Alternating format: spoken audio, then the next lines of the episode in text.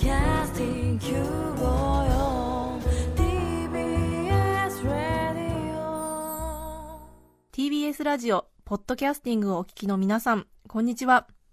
安住紳一郎の日曜天国、アシスタントディレクターの刈谷陽子です。日天のポッドキャスティング、今日は415回目です。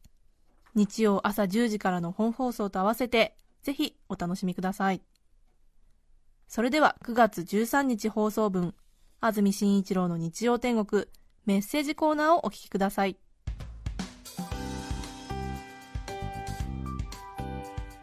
さて今日の番組メッセージテーマはこちらです。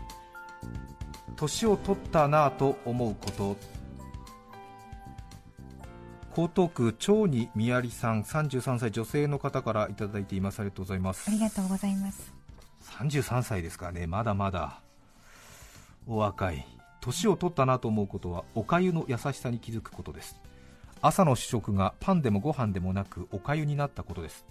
ホテルに泊まった時など朝食バイキングでご飯パンおかゆがあると無意識におかゆをよそっている自分にびっくりします。20代まではご飯をおかわりしたりパンを数種類選んだりしていましたがおかゆだと物足りないので完全に私の選択肢にはありませんでした。ところが30代になると朝から固形物は厳しいと胃が脳に訴えるようになったのです。もはやパンやご飯には手が出なくなってしまいました。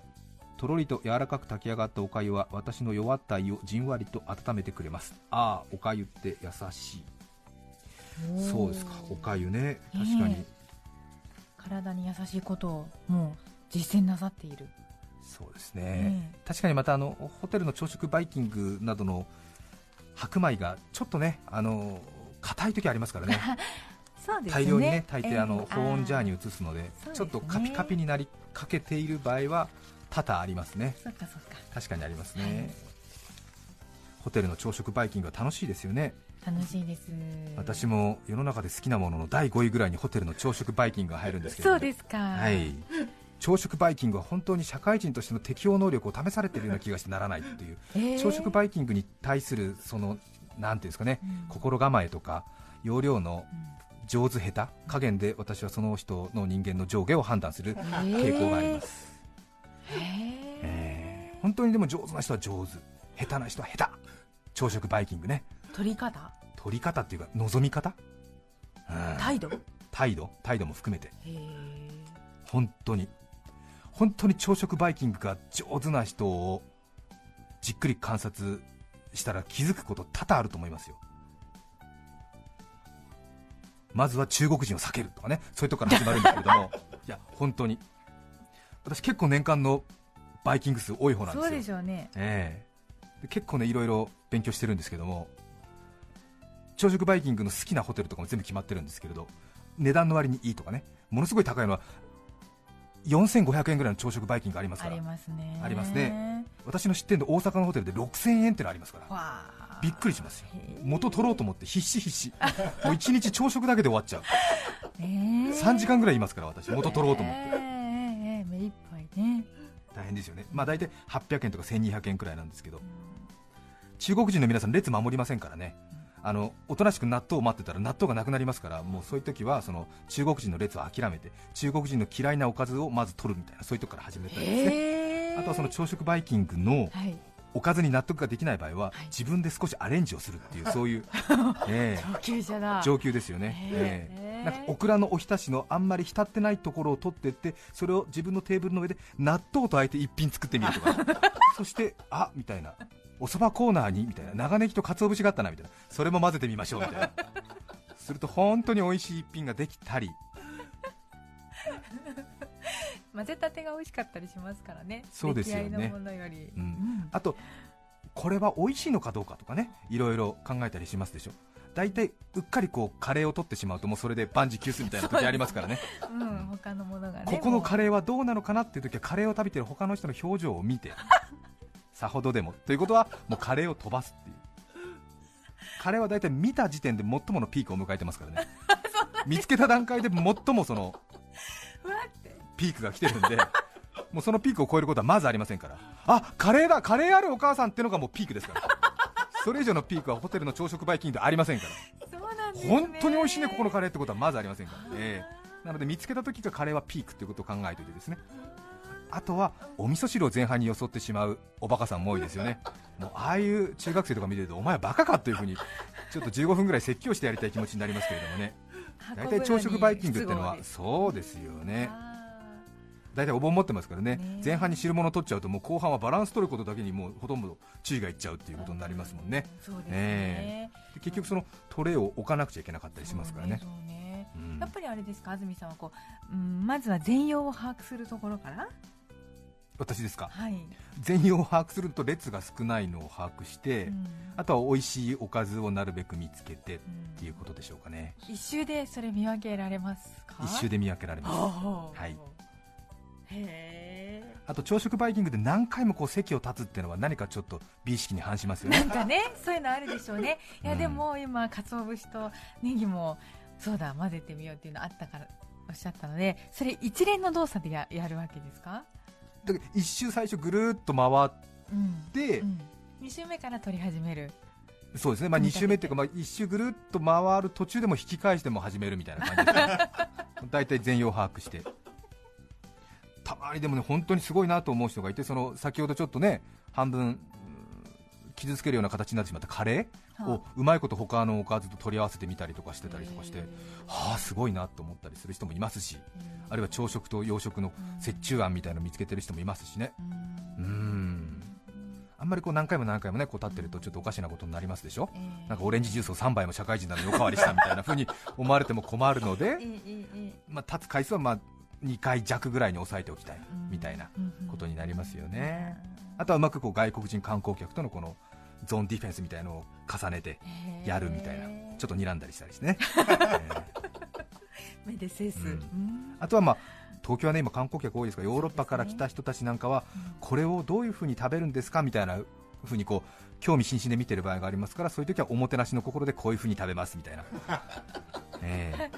表情で。そうですね。このシーウィードはこういうふうに食べますみたいなのをちょっと見せつけてやるみたいなそうですよね。そうですね、そういうのは大事だなっていうふうにね思います。あとはスポーツ新聞をなるべく早く取るとかそういうのねやっぱりありますよね。お本当に朝食バイキングはね大変ですからね。ーはい。ちょっとねこう冷静に見てみると本当に養鶏場かなと思うような時もありますしね。みんなねピチクパチクピチクパチクって喋りながらなんかこうご飯になるとこにいてあーとか言ってね大量に取ったりなんかしますけどね。ねえ。え。そう。朝食バイキング。つい食べ過ぎちゃう、本当ですよね。朝食バイキング楽しいですよそうねですね。沖縄のねホテルに行った時もねすっごい色になられましたしあとね北海道の函館のねちょっとマイナーなホテルなんですけどは朝食バイキングが恐ろしく充実してるところあるんですよね。あへえ。ちょっと今度まとめてええお知らせしたいなというふうに思っております。私朝食バイキングうるさいですからね。本当にうるさいですよ。名古屋市のやんちゃちいこさんありがとうございます。53歳の方ありがとうございます。最近年を取ったなと思うことは、ハードタイプの八つ橋と焼いた白ネギが美味しいと思うことです。ハードタイプの八つ橋は私が幼少の頃の京都土産の定番でしたが 子供の舌には美味しいと思うものではありませんでした、うんそうね。そうねあの日記味のねええ。なんかうん素焼きの瓦みたいなカッチカチのやつね。そうお口に入れてショックを受けましたよ、数年後テロンとした皮にあんこの入っている生八つ橋に出会いかつてのハードタイプの八つ橋に対してなんであんなつまらないものを八つ橋と呼ぶのかあんなものを買うやつの気が知れないと思うようになり、はい。ハードタイプの八つ橋はいつの間にか私の記憶から抹消されておりました、はいはい。確かに。ええね。しかし先日ひょんなことからハードタイプの八つ橋を食べたところうますぎる。ここれこそザ八つ橋だ。と美味しさに驚愕いたしました。小さい頃におばあちゃんがハードタイプの八つ橋をお茶に浸しながら美味しそうに食べていたことを懐かしく思い出すとともに年を取ったからこそ分かる美味しさなんだろうなとしみじみ思う昨今です。焼いた白ネギについての詳細は割愛します。ハードタイプ八つ橋ね。そうですね。久しぶりに食べてみよう確かに。いやお好きな方は好きかもしれませんけど。ね。確かに生八つ橋が出てからはハードタイプ八つ橋ちょっと影薄いですね。そうだってねあんことか入れてくれてあるしね。ハードタイプのやつたち本当あれ？みたいなね。何なんだろうみたいな。そうか。歯のテストなのかなみたいなね。でも美味しく感じるやっぱり時が来るんですそうなねんですね。不思議ですよね。不思議ですよね。発酵食品とかね本当に昔はちょっと苦みのあるチーズなんて私もう全く食べられませんでしたけども、最近は何なんだろうみたいな感じでもうなんかねあら苦みなんて言ってねなんか本当になんか歯に挟まってんのかしらみたいな感じでなんか 何この臭さはみたいな感じだけどなんか やめられないわみたいなことになりますね。薬味も私すごいもう使うようになりましたね。薬味なんですか？みょうが生姜しそとか。はあ。もうドバドバ入れちゃいますねしそ大葉ね。うん。私もここ23年大葉ブーム。やっぱり？ね私一人暮らしなもんですからあまたちょっとこういう荒大れた丈夫大丈夫。荒れた生活をお知らせしても大丈夫なのかしら。みんな待ってる。あそうですか。私近所のスーパーであの刺身の盛り合わせが半角ぐらいになったやつをえワンパック買ってきて夜一人でそれを食べる傾向があるんですけど、うんいいですよね。マグロが4切れ。はい。タイが4切れ。でイカが細く切ったのが6切れぐらいで、はいはい。680円で売ってるんですが、うん。それがまあ340円ぐらいになってるとラッキーなんつって買っちゃったりするんですけど、うん。それがないとなんだないじゃないかなんて言ってるんだけど。でどうしても食べたい時は定価で買うんですよ。それと一緒に大葉がほら20枚ぐらい茎のところを輪ゴムで結んで150円ぐらいで売ってるありますそれを買ってきてはい。もう一切れに大葉1枚くるんで食べてますねわかりますよ、すごくわかる。これぐらいあっていいな。あっていい。もう大葉大葉2枚巻いてもいいし、うん、はい。大葉もうひ一かけにもひ1枚くるんでもう一体私は何を食べてるんだろう。贅沢ですよね、なんか梅ガム食べてるみたいな感じになっちゃって。え？梅味のガム。あしそも味するからね。しそを大量に食べると梅ガムを噛んでる感じに近くなってくるんですよんなん？つってそれでも楽しい。立甲花さん36歳男性の方。年を感じること。それは用を足す時です。30を超えたあたりからいつ終わるのかが自分でも分からなくなってきました。出し切ったと思ってしまおうとするとまだ出てくるんです。なので出しては引っ込みを繰り返し全部出し切るのに新入社員の若者の2倍くらいの時間がかかります。あとトイレに夜中に起きる回数も増えました。40を超えるのが今から怖いです。という36歳の方。ちょっと早いですね。ですようーん。なんか私は今コマーシャルの原稿を読んでるのかなんていうふうにも思いましたけどもね。確かノコギリ足ですか？ねヨーロッパでに人気の、よくいいとえー。大阪府松原市。なにわナンバーさん42歳男性の方。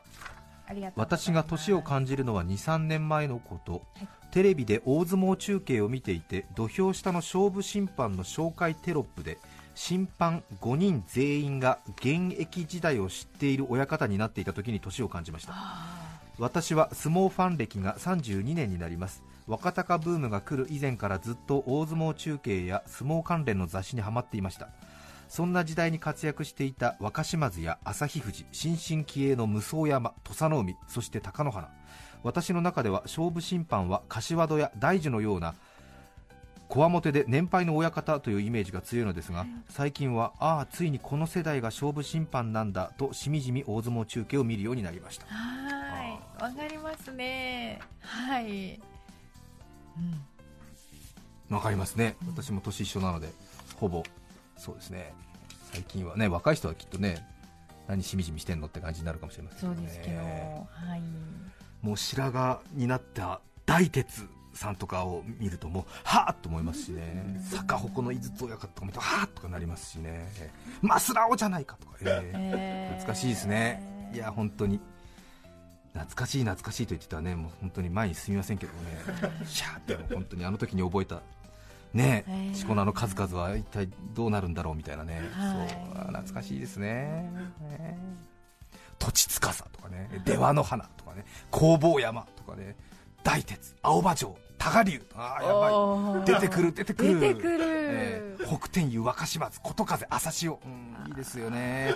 北勝どき。あ懐かしい。かっこいいよ。ええ懐かしいな。友の花。懐かしい。いくらでもねそうですね。出てきます、ええ首の角度変えたらいくらでも出てきますから。そうですね、ええ今振り出して振り出して。振り出してうちでの小槌。うちでの小槌のようにね。はあ。富士見市の楓さん10歳。ありがとうございます。ありがとうございます。10歳。そうですか。わ今日はお父さんと聞いています。ということでありがとうございます。ね。いいですね。お父さんと仲良くできるのも今ぐらいですよ。私が年を取ったなと思うことは物事を忘れることがあることです。探し物を自分の手に持っているのに探し回ってしまいます。1分前に思っていたことをいざという時に忘れてしまったり皆さんは小4の時にこんなことはありましたか？私は今から老後が心配です。という富士見市の楓さん10歳。えー、10歳で物忘れ？そんなことはないでしょう。うん。うっかりさんなのかな？そうですね。うん。そう。そういうのと私たちが言ってる物忘れは多分違うんだよ。そうですね、はい。まあ私はあの10歳のあなたにもきちんと等身大の自分でぶつかっていきたいと思いますけれども楓ちゃん一番辛いのは46くらいだからね。今からはもうほぼ鳴らし運転だよもう。うん。もう通通ですよ。自転車乗ってるともう下り坂軽い下り坂。全く負荷がかかってない状態ね。あこれが実際は？30超えた時にちょっと46の時はもう自転車が倒れんじゃないかなっていうぐらいの 上り坂できつくなりますからね。ね。人生で一番きついのは46歳。覚えておいて。9月13日放送分、安住紳一郎の日曜天国、メッセージコーナーをお聞きいただきました。それでは今日はこの辺で失礼します。安住紳一郎のポッドキャスト天国。来週21日は敬老の日。金は100歳。銀も100歳。銀さんの長女がもう101歳。TBS ラジオ954